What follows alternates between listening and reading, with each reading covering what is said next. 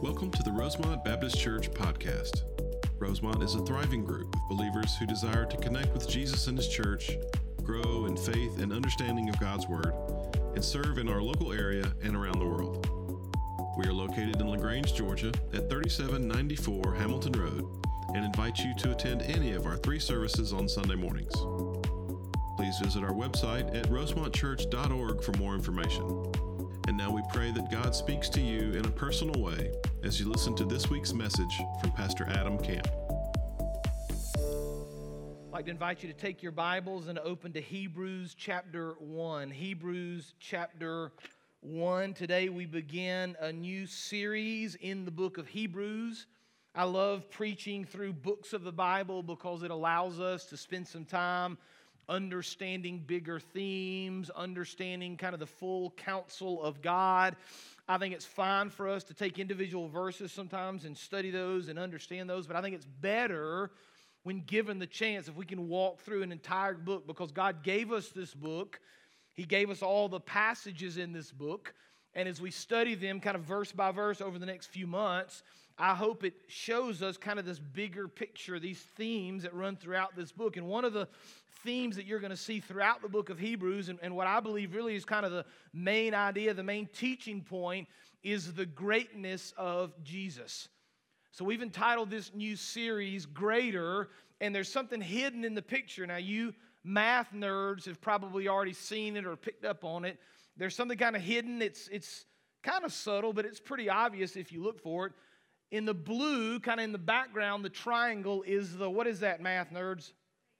The greater than sign. Look at y'all. Y'all are really good. So I thought because we all love math so much, and we come to church to learn more about math, I thought we'd practice just a little bit, right? To make sure we understand and are clear about what this means and what this symbol means, because you're going to see it a lot. So we've got some examples. If we could pull the first example up, please for us to see. We, we understand the math, how it works, right? Very simply, six is greater than five, right? We understand that. Okay, go to the next one. We're going to move past math a little bit. Mountains better than beach. Amen? A couple of you? Yeah, okay. My wife is out of town. I love my wife. She's beautiful. I'm happily married. She would go to the beach at six in the morning reapply sunscreen for 19 straight hours and around midnight leave if I gave her the chance. That's what she likes to do. Okay, there's obviously one other person at least who likes to do that too. I would like to go to the mountains. I like the mountains and hiking and rivers and the scenery and you know, men, sand and heat and your britches, not good, right? Not, not a good combination. And so, guess where we go 95% of our vacations? The beach. That's right. That's right. Okay, I love my wife. That's right. So, mountains greater than beach. Okay, go to the next one. 80s music greater than all other music combined. Right? Yes, you can applaud. It's okay. The greatest era of music in the history of the world, right? So we, we understand greater, right? Now, here's the truth about well, you can go back to the main slide because we're going to think about 80 songs for the rest of the morning if I don't take that off now, okay? Here's the world we live in, right? The world we live in wants you to think that their product or their idea or their philosophy is greater than, don't they? We're constantly bombarded with the greatness of things. This product is greater. This idea is greater. This philosophy is greater. And if we're not careful, we get sucked into this idea of everything being greater, and Christ, at least on our priority list, slowly begins to make his way towards the bottom, right? Here's the kind of the idea of this morning's sermon. The idea, I believe, of the book of Hebrews, and I'm going to show this to you over the next several weeks. And really, the idea of our walk as believers is that Christ is greater, period. Doesn't matter what you fill in the blank with. And so I want you to think this morning about that idea. I want you to kind of let that resonate in your heart, let that resonate in your mind. And we taught a sermon series last into last year, uh, Connect, Grow, Serve. That's really our vision for you. And we want you during this sermon series to connect with Jesus. And so, as we kind of think through this and, and understand this and walk through these passages this morning, I want you to connect with the greatness of Christ. Or you're going to walk back, back into the world here in just an hour or so. You're going to go to lunch and then tomorrow to work and back to the normal routine of the week. And the world's going to try to convince you that other things are greater. If you could just remember and let this kind of rattle around in your heart and your brain and kind of find a place of foundation in your life, Christ is greater. I want you to connect with that idea this morning. Now, I'm going to give you a little bit of background on the book of Hebrews because we're starting a new book, and I just want you to understand a little bit about it, and I think it'll help us understand where we're going to go. The author of Hebrews is unknown. We don't know who wrote the book of Hebrews. Very different from most of the books of the Bible, especially the New Testament books. Paul, especially, and the Gospels kind of mention the writer. If you go back and read all the, the letters that Paul wrote, he usually says something like, I, Paul, a faithful servant of Christ. There's nothing in Hebrews that mentions the author. And so scholars debate and they talk about who it might be. There's no real definite answer as to who wrote it. We know it was probably written sometime between 30 AD and 70 AD. 30 to 33 was the death, burial, resurrection of Christ. 70 AD was the destruction of temple in Jerusalem. And because the book doesn't mention the destruction of Jerusalem or the temple, we believe it's probably sometime middle part of the first century. So in just a couple of decades, probably of the life of Christ a couple of decades after his resurrection and ascension back into heaven. Now, the audience is a little more understandable. We, we can not tell you exactly who it was written to, but most scholars believe, and I think we'll see it as we kind of study the book, that it was written to, and this is why it matters to you, written to a group of Jewish people that have accepted Christ. Right, so they were born Jews, grew up in the Jewish tradition. At some point in their life, they've heard about Jesus. They've repented of their sins. They've accepted Jesus as their Lord and Savior. But this is why it's important. They've come to this place where they're considering going back to their Jewish faith. They've come to this place where they're considering kind of stepping aside from the things of Christ and instead going back to kind of where they came from. They have forgotten, this is important, they have forgotten that Jesus is greater in their life. Now, I think you put our congregation our church, our community, our world, and we fit exactly into the same category in Hebrews, right? We're people that have followed Christ, that love Jesus, that probably, if we said it, want to do everything we can to serve Him. But if we're not careful, we kind of fall away from the things of the Lord. We fall away from the things of Christ, and we forget that Jesus, in fact, is greater, don't we? And so I think this is a great study for us. I think it's a great reminder of exactly who Jesus is. One writer explained it like this, talking about Hebrews. He said, The author of Hebrews is writing a magnificent teaching, saying Jesus is better. He is far superior. Don't go back. You're falling into something that is lesser. You're going back to that which held you in chains. Don't settle for what's less. Go for the greatest, and it is Jesus. And so I want you to see this morning the greatness of Christ, the glory of Christ, the wonderfulness of Jesus. And I want to do it by beginning in Hebrews chapter 1, verse 1. You have it on the screen. You have it in the Bible in front of you. If you didn't bring your Bible or don't have one, there should be one sitting right in front of you in a seat. It's, it's a black hardbound book. Take that out. You can open to page 1001. That's Hebrews chapter 1. We're going to look at the first three verses. Hebrews 1, beginning in verse 1. We have it on the screen as well.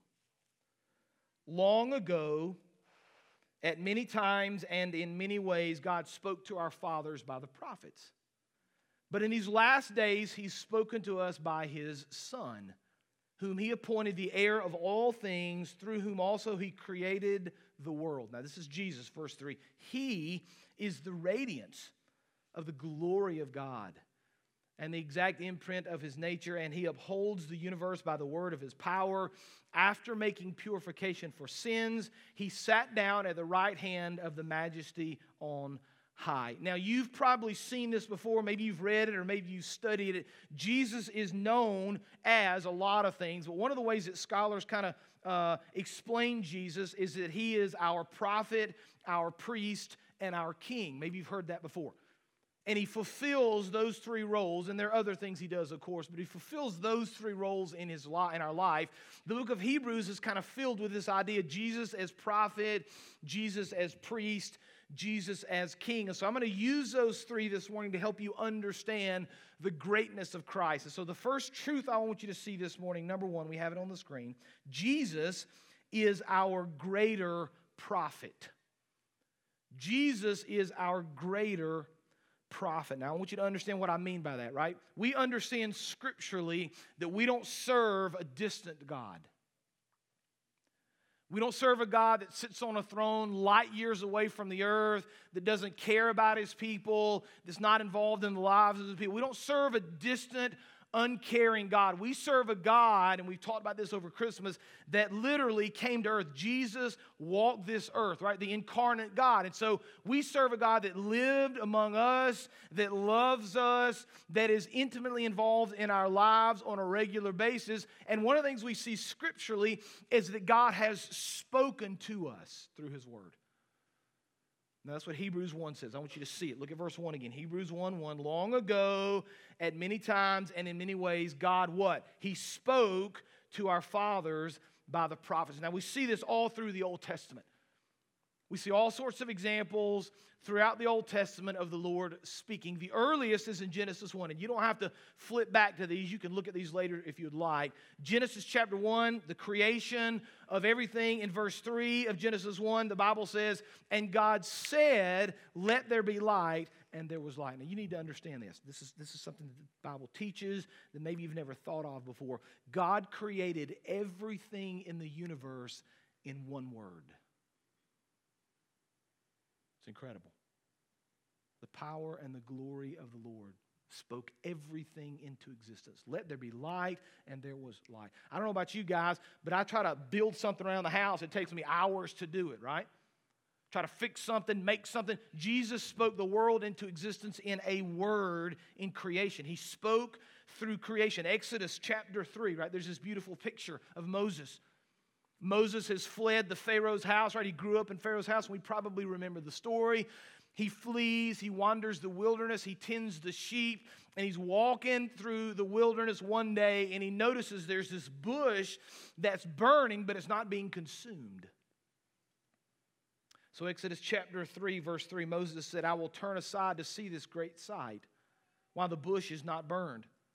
And when the Lord saw that he had turned aside to see, God called to him out of the bush, Moses, Moses, and he said, Here I am. God spoke through a burning bush. You may remember the story of Elijah, 1 Kings chapter 19. It's, it's a great picture of how the Lord speaks to us sometimes. The Bible says that the Lord said to Elijah, Go out and stand on the mountain before the Lord.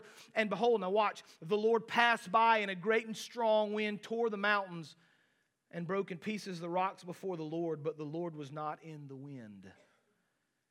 And after the wind, an earthquake, but the Lord was not in the earthquake. And after the earthquake, a fire, but the Lord was not in the fire. And after the fire, the sound of a low whisper. And when Elijah heard it, he wrapped his face in his cloak. He went out and he stood at the entrance of the cave. And behold, there came a voice from the Lord, right? We, we, sometimes forget that the Lord speaks to us in that still small voice. And I uh, believe with all my heart that sometimes we don't hear that still small voice because we've crowded it out with the noise of the world. And it's hard to hear a gentle whisper when the world is screaming at us so loudly, right? But we kind of see this truth through scripture that we see in Hebrews chapter 1. God has spoken and he's been speaking to us from the beginning. Now, here's why this matters. This is important. Here's a truth you need to understand. When the creator of the universe speaks to you, you should listen. Uh, this is not some guy. This is not some nobody that we've never heard of. This is the creator, the author of our salvation, the designer of life, the giver of grace. When the Lord speaks to us as he has through his word from times past through today, we need to listen to what he has to say. Now, I want you to listen because this matters when we think about Jesus being our greater prophet. Listen, far too often we are our own greatest prophet speaking our own words of truth outside of God's will. Right? If we're not careful, we become our own greatest prophet, don't we? Right? If I'm not careful, Adam is the greater prophet. Like I look around at the world and the Word of God, and if I'm being completely honest with you, and if you're being completely honest with me, there are moments when I'm my own greatest prophet. I think I've got it figured out. I come up with my own truth, I come up with my own desires, I kind of have my will. And what we need to be reminded of when the Lord speaks to us, His word matters, His will matters, His desires and our life matter. He is the greater prophet. His words are greater than ours. Did you know that? His truth is greater than ours. His will is greater than ours. And so, if we're not careful, we kind of find ourselves in this place of wanting to be our own greatest prophet. Sometimes we find ourselves, if we're not careful, wanting to live the life that we've decided to live. We need to be reminded that Christ is greater, right? He's spoken to us through the prophets. And now, verse 2, look at Hebrews chapter 1, verse 1, chapter 1, verse 2 says in uh, verse 1 long ago and many times and in many ways God spoke to our fathers by the prophet. But, verse 2, in these last days, He's spoken to us by His Son, right? Jesus is the final word, He's, he's greater. And so let me just challenge you and, and, maybe encourage you in this process. No matter what you're going through, struggling in life, or whatever you're thinking, Jesus is greater. And as we think about making our own decisions and kind of making our own way in life and coming up with our own plans and our own desires and our own thoughts and our own wills, be reminded Jesus is the greater prophet. He speaks truth in our lives. We should listen. Now let's continue. Look at verse 2 again.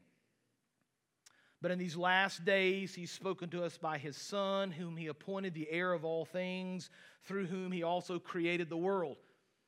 Verse 3 He's the radiance of the glory of God and the exact imprint of his nature, and he upholds the universe by the word of his power. After making purification for sins, he sat down at the right hand of the majesty on high. Jesus is our greater prophet. Number one, here's the second truth Jesus is our greater king.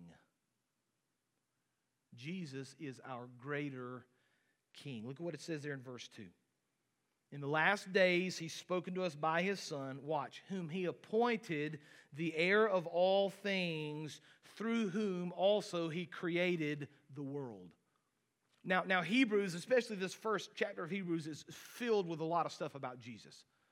Right? If you ever want to kind of walk somebody through the glory of Christ and his power and his majesty, Hebrews 1 is a great place to do it because there are all sorts of things we learn about Jesus. And there's a couple of main ideas I want you to see here in verse 2 and 3. We see these couple of main ideas. The first one is that Jesus has been appointed an heir of all things. That means he's the owner of all things, right? Second, the Bible tells us that the world was created through him. So let's just think about this logically. Jesus created all things, he's been made heir of all things. That means he owns and controls all things, right?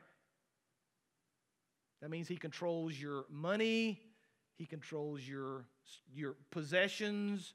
He controls your ideas, your desires, your will, right? Jesus is the owner of all things. He controls all things. I had the opportunity over Christmas. Amy and I have kind of gotten to this point in our marriage where uh, we don't try to guess what the other one wants. We just kind of tell each other what we want and then we go buy it. It's just a lot easier like that. That way we don't have to wonder, and I don't have to make the mistake of buying something I know she's not going to like and have to keep the receipt. She takes it back immediately. It's just a lot easier if she just says, Here's what I want. So, one of the things that, that Amy wanted over Christmas was some end tables in our living room. And she said, Will you make me four end tables? And I'm decent with stuff like that. I'm not great at it, but I'm okay with it. So I made her these four end tables. And we sat down and we kind of talked through what they wanted to, what we wanted to look like, the design of the tables, uh, how big they were going to be, the, you know, the size and the height and the color after we painted them. And we decided all those things, right? I mean, if we'd have wanted, they could have been 10 feet long or 10 inches. 10 inches tall or 5 feet tall. They could have been brown or green or gray. We, we decided those things because it was our idea and we created it. We owned it and then we had complete control over what it became, right? The Bible teaches us that Christ created everything and is heir of everything. That means everything belongs to him, right? Now, watch. Let's just think through this. That means that Christ is our greatest king, not our possessions. Did you know that? Go back to that second truth. Our possessions are not our greater king, although sometimes we live like that. Our money is not our greater king. Our abilities are not our greater king. Our intelligence is not our greater king. Our careers are not our greater king, right? It's easy for us to say, here's the problem. Far too many of us live our lives as if those things are the greater king. We make decisions based on our career. We make decisions based on our money. We make decisions based on all sorts of things outside of what Christ teaches. We need to be reminded very simply Jesus is the greater king. Now, here's the problem. When we start thinking about how smart we are, how hard we work, how good we are at certain things, how successful we've been in our career, when we begin to think of all those things, we forget the simple truth that God created all of that anyway, and anything we have is because Jesus gave it to us, right? Like, I don't think I had the opportunity, you probably didn't either, before I was born. I don't remember before I was born standing at this board and picking all these things about myself. Like, I probably wouldn't have picked baldness at an early age given the choice, right? I probably would have chosen something else. We didn't get the choice, did we? We kind of live with the hand that we're dealt. And so the next time you think, man, I'm smart, or I'm good, or I have these abilities, remember, Jesus created you he made you and He gave you those things. They, those are gifts from the Lord, right? So we're reminded of the glory of the Lord. It's not our own glory, it's not our own ability, it's the things that He gave us. And we see that in verse 3. Pull verse 3 up, if you would, as we think about Christ as the greater King and all He's done for us and He's given us. When we begin to see ourselves as the greater King, we take the glory. You understand that? When we begin to see ourselves as the greater king, we're the ones that are exalted. But we see in verse 3, it's Jesus we should look to. He is the radiance of the glory of God and the exact imprint of his nature. Right? It doesn't say our will, doesn't say our intelligence, doesn't say our careers or our work ethics or our success or you fill in the blank. It says that He, Jesus, is the radiance of the glory of God and the exact imprint of His nature. When we make Jesus the greater king in our lives, we give Him glory. You understand that? When we make ourselves the greater king, we remove glory from Him. Now, the scripture's filled with the idea of the glory of the Lord. And I would encourage you, if you've never done this, it's probably worth your time to, to kind of go through Scripture and, and, maybe do a word study. If you've got a Strong's Concordance, you can do it this way, you can go online and just kind of research it. But just read all of the passages of Scripture that speak of the glory of the Lord. Let me just give you a few. Habakkuk chapter 2, verse 14. For the earth will be filled, not just a portion of it, the earth will be filled with the knowledge of the glory of the Lord.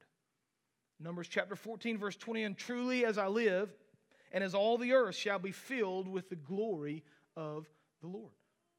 Isaiah chapter 6, verse 3 And one called to another and said, Holy, holy, holy is the Lord of hosts, and the whole earth is full of his glory.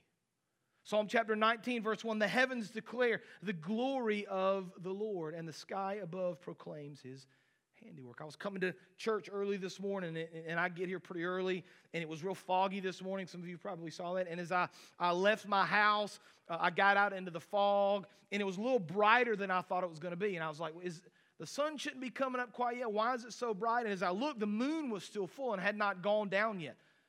Man, I was able to drive to work, and I didn't do this, but I could have turned my lights off and driven in the dark because there was so much moonlight to illuminate. It was just beautiful. And I just kind of, as I was driving, just kind of in awe of the beauty of the moon and the glory of the Lord. And I was reminded of this text, right? The heavens declare the glory of the Lord. Now, watch this. This is important. It's not our job to glorify ourselves, it's not our job to make the Lord glorious. It's our job to reflect his glory. He is glorious we see that and we reflect that and we live our lives in such a way that bring him glory. We take the focus off of our own desires and our own thoughts and what we want to do and we put them instead on the Lord and Jesus becomes our greater king. Now let's finish this thing up. Look at verse 3 again. So he's the great prophet, right? He speaks to us. His words are greater than ours. His way is greater than ours. He's the great king. He owns everything, the possessions and all the things that we have. He's given those things to us. We display and show his glory. He's the greater king. And then verse 3 He's the radiance of the glory of God, the exact imprint of his nature. Now watch. And he upholds, he upholds the universe by the word of his power. Now watch this. This is important after making purification for sins, he sat down at the right hand of the majesty on high. Jesus is our greater prophet. Jesus is our greater king. And then, truth number three Jesus is our greater priest. Now, I want you to understand what this means. This is important, right? Because we don't sometimes understand the meaning of priest why does it matter? How does it affect us, right? Verse 3 After making purification for sins, he sat down at the right hand of the majesty on high. Now, one of the things the writer of Hebrews does, and this is interesting, and I think we'll see this as we work through this book together. The writer of Hebrews ties in the Old Testament a good bit. In fact, next week we're going to talk about angels, which are just fascinating, and he's going to talk about angels and how Christ is greater than the angels, but he's going to quote a lot of Old Testament passages. And you may remember from, from, some of your study over the years in the Old Testament, sins were basically atoned for, forgiven through sacrifice. And so people would do something wrong. They would bring an animal to the altar. They would sacrifice the animal, and the blood would cover their sins until they sinned again. On and on that went. And every year, once a year, the chief priest would go to the temple and he would go into the Holy of Holies, which was kind of in the very back part of the temple. Nobody could go in there but the chief priest. It was a very special location. The Ark of the Covenant lived there. Uh, the, Holy, the, the Lord would have been in there to speak to the priest. The priest would cleanse himself and he would tie a rope around himself so when he went in there, if he did something wrong and the Lord struck him down, the other priest could pull him out without having to go in there themselves. That's what happened.